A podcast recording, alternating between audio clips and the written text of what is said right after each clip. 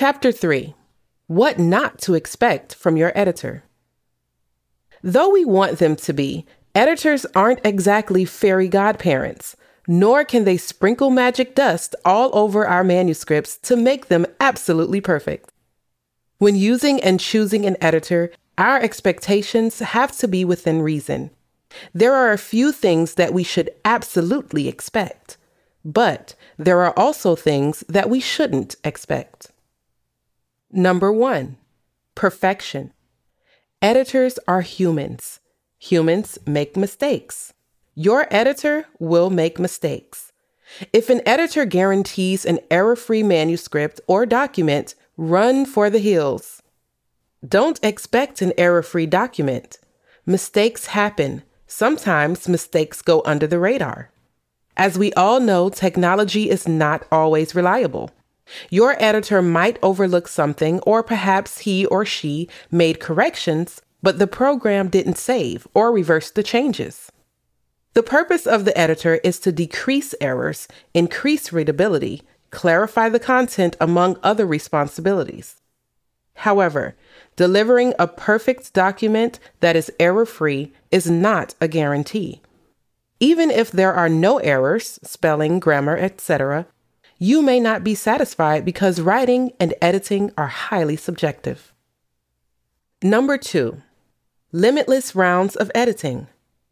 Each project has a finite number of pass throughs, rounds of editing, before an editor will charge for further services.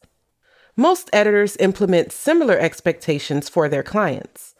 Do not expect your editor to provide infinite rounds of editing be prepared to pay for additional rounds.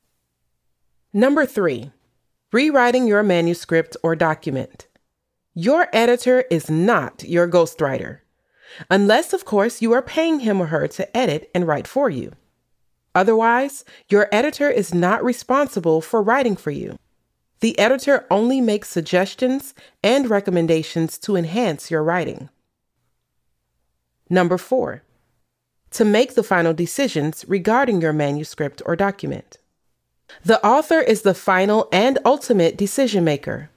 The author is not obligated to accept revisions, edits, suggestions, or recommendations. If you disagree with an editor's feedback, it is okay. Your editor is there to help and support you. The manuscript belongs to you, so you always have the final say. Number five, to read your mind.